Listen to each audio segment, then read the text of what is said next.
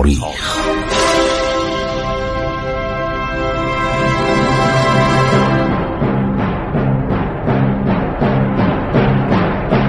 کاری از گروه جوان و اندیشه رادیو جوان.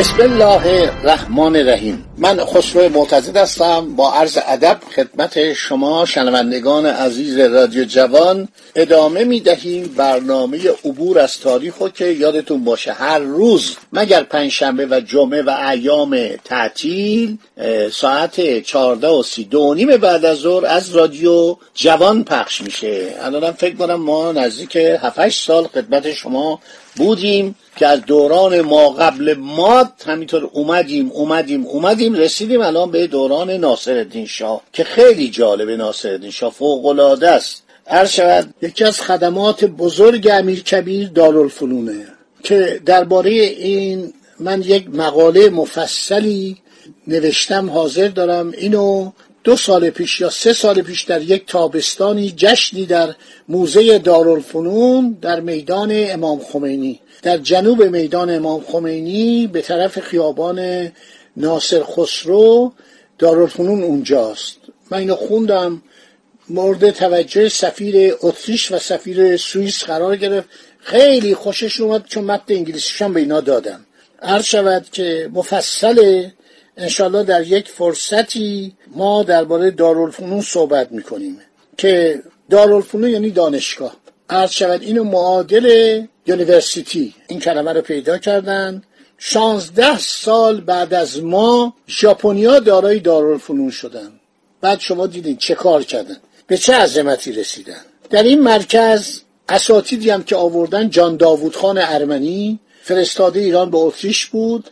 از کشور امپراتوری اتریش و مجارستان اتریش هنگری اساتید آوردن. بیشتر هدف نظام بود و طب بود. قرار بود که علوم جدید از قبیل هندسه فیزیک شیمی معدنشناسی طب جراحی دواسازی و فنون نظام تدریس بشه. معلمین این علوم و فنون از اتریش استخدام کرد.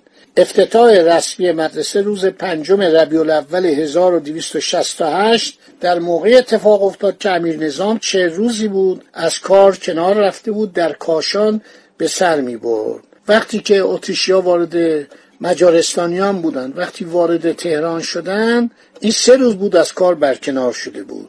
عرض شود که اینا اومدن یعنی وارد تهران شدن سه روز بود برکنار شده بود. چند نفر خواست از این کسانی که در دربار بودن جان داوود خان که اینا رو استخدام کرده بود قرارداد بسته بود باشون گفت از اینا دلجویی کن.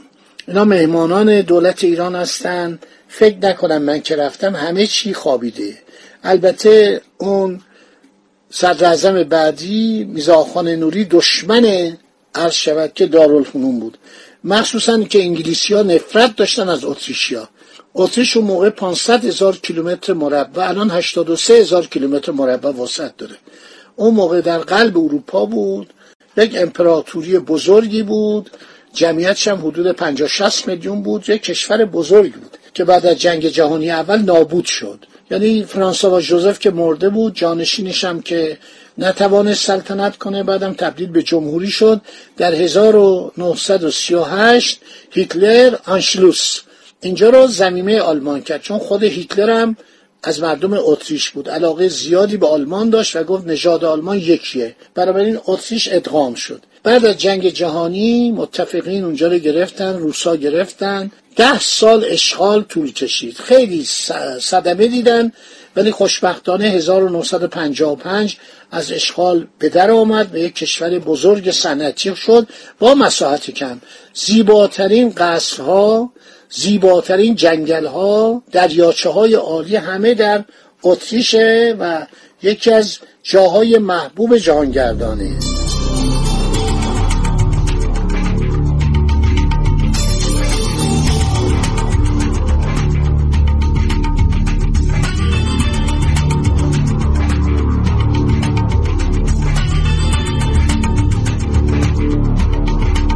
خیلی خوب. رضا قلی خان هدایت. اولین نازم این دانشگاه شد. این مدرسه روزنامه هم به اسم وقایع اتفاقیه در آنجا چاپ می‌شد که در زمان امیر نظام قبل از مدرسه به راه افتاده بود. بقایای دوره قبل رو گرفت. هر چی مالیات عقب مانده بود میزا تایخان گرفت. توجه می‌کنید؟ هر شود که امنیت راه ها امیر نظام علاقه زیادی به امنیت راه ها داشت. به زودی طوری در مملکت امنیت ایجاد شد که مسافر و کالا بدون هیچ مزاحمت در کل کشور به گردش افتاد. اگر کسی هم تحول می‌کرد و باری از قافله ای می‌زد همین که حساب عواقب کار را می‌کرد ناچار بود مال را در راه بیاندازد فرسنگ ها از آن محل بگریزد. در تهران امنیت نبود. 22 تا قراول خونه درست کرد. اون موقع ما پلیس نداشتیم. پلیس مال سالها بعده. اومد قراول خانه درست کرد. فوج نظمیه. فوج یعنی هنگ نظمیه. در این قراول خانه یه ده سرباز جوان با نیچه میذاش با تفنگ و با اسلحه امنیت تهران حاصل شد. هر شود که در شهرها امنیت برقرار کرد و در دهات و در بیابان هم همینطور. یکی از غلامان امیر نظام در مراجعت از مأموریتی در گردنه قهرود یک بار شال ترمه کشمیری در گوشه پیدا کرد به تهران آورد. به وسیله سردسته خود به امیر نظام یعنی امیر کبیر خبر داد. امیر نظام می‌گوید بار را تحویل عبدالحسین صندوقدار بدهید. هیچ کس نباید از این موضوع مطلع شود. بعد از دو سه روز تاجر مال با چاروادار حامل بار نزد امیر نظام آمد و گم شدن مال خود را در قهرود اظهار داشت نمی‌دونم قهرود یا قهرود امیر نظام گفت دو هفته بعد بیا مالت حاضر است. عبدالحسین می‌گوید روز موعود فرا رسید. جمع کسی از رجال و شاهزادگان را امیر نظام احضار کرده بود. صاحب مال آمد رسیدن موعد را به از رسانید. به امر امیر بار شال را به مجلس امیر بردیم. صاحب مال از روی بارنامه محتویات بار گم شده را یکی یکی با توصیف رنگ و تر می‌خوان من از میان بار بیرون می آوردم تحویل می دادم حضار تعجب می کردن. جز من و غلام و غلام باشی و خود امیر نظام کسی خبر نداشت که مال قبل از اظهار صاحب مال پیدا شده حاضر بوده. اینها همه برای نشان دادن قدرت امیره. عبدالله مصطفی در کتابش تاریخ اجتماعی و اداری قاجار نوشته اگر استبداد روشنفکر بیطمع و قرض عادل عاقل در این عالم ممکن بود وجود یابد مسلما بهترین طرز حکومت ها می‌شد. حکومت سه چهار ساله امیر نظام در این کشور تا حد این جنبه ها را داشت. عبس نیست که ذکر خیر او حتی در زمان ناصر الدین شاه هم منع ورد زبان ها بوده. عرض شود که امیر نظام خیلی چاپارخانه درست کرد یادم نره اداره پست شال امیری گفت ما شال کرمانی رو ما باید به پایه شالهای کشمیری ترقی بدیم. اسم امیر روی شال ترمه کرمان باقی مان در کار تصفیه شکر مازندران که به درد قندریزی بخورد بذل مسایی کرد. شکرهای تصفیه شده مازندران دست کمی از شکر هندوستان نداشت. ساختمان های زیادی در تهران و ولایات ایجاد شد. بازار و سرای امیر تهران از بناهای اوست. هر شود که در ایالات و ولایات از امارات دولتی تعمیر بسزایی کرد. در داخل شهرها قراولخانهای زیادی برای توقف سرباز در سر چهارراه بنا کرد. 20 نفر سرباز مثل یک کلانتری.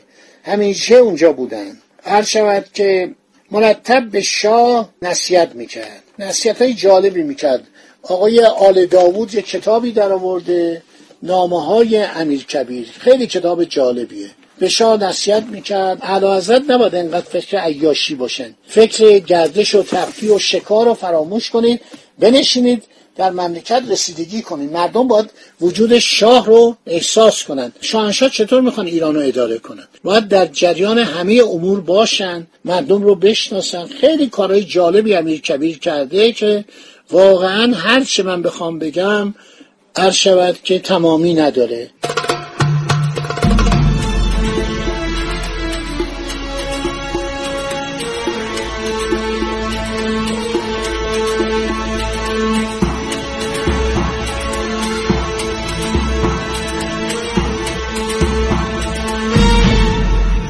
کتاب نوادر الامیر یکی از کتابهایی است که طرفداران امیر اونایی که عاشق امیر بودن نوشتن. بعد از برکناری و مرگ او. این کتاب خیلی نکته داره. در تمام مسائل امیر کبیر تقریبا وزارت دادگستری هم دست خودش بوده. مردم می‌رفتن می‌گفتن آقا مال من گم شده. می‌گفت فلان روز بیا پیدا می‌کنم. خبرچین داشته از همه جا اطلاعات داشته. گفتم در سفارت روس و انگلیس اطلاعات داشته. کللشیل گفته 300 لیره بفرستین من برای مبارزه با عملیات جاسوسی امیر کبیر در داخل سفارت. این ادهی رو در داخل سفارت استخدام کرده. نه خیلی جالبه. بعد هم اینایی که در خدمت امیر بودن خیلی به ناصر شاه خدمت کردن. یه خانومی اومده ایران در اواخر ناصر شاه ماجراش معروفه. منم در کتابی که درباره ناصر شاه و حرمش نوشتم آوردم. حرم خانه ناصری. پنجاه سال حرم ناصری. این کتاب تا 6 بار چاپ شده.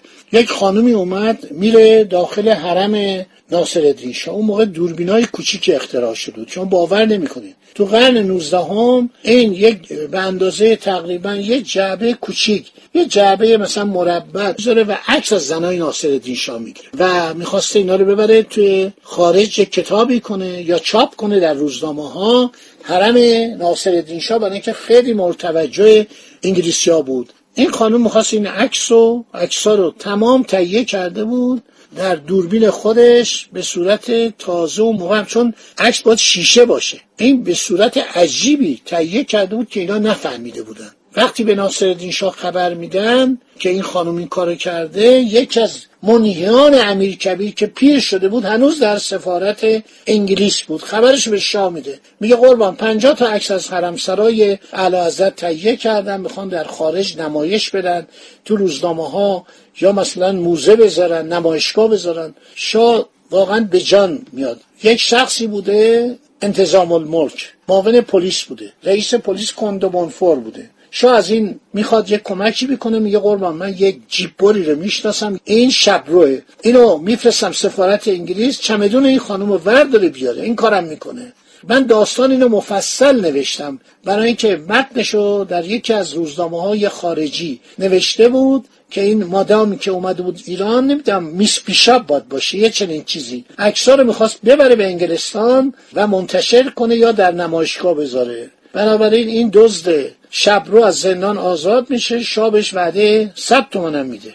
میره همه رو چمدون این خانم رو میدزده و میاره بیرون. با کمک همون شخصی که از زمان امیر کبیر تو سفارت انگلیس بود میرسونه صبح به سلطنت آباد به ناصر الدین شاه. ناصر الدین شاه خیلی خوشحال میشه. عکس‌ها رو می‌بینه و میگه عجب این زن انگلیسی زرنگ بوده. چقدر حق باز بوده تونسته عکس بگیره بدون اینکه این خانم ها متوجه بشن. این عکس که منتشر می‌شد فورا دولت عثمانی می‌گفت ناصر شاه لیاقت پادشاهی ایران رو نداره برای اینکه تصاویر همسرانش در دنیا منتشر شده. یه چنین مسئله ای و این منهیان که یکی از اینا پیر شده بود میزا محمود نامی بود در سفارت انگلیس بود این خدمت رو به شاه می‌کنن. خدا نگهدار شما تا برنامه بعدی.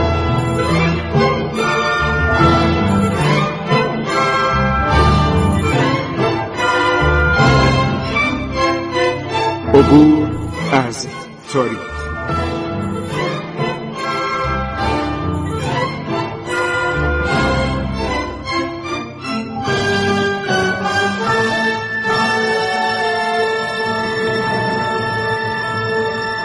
ایران با شکوه. سرگذشت ایران ما به روایت خسرو معتزد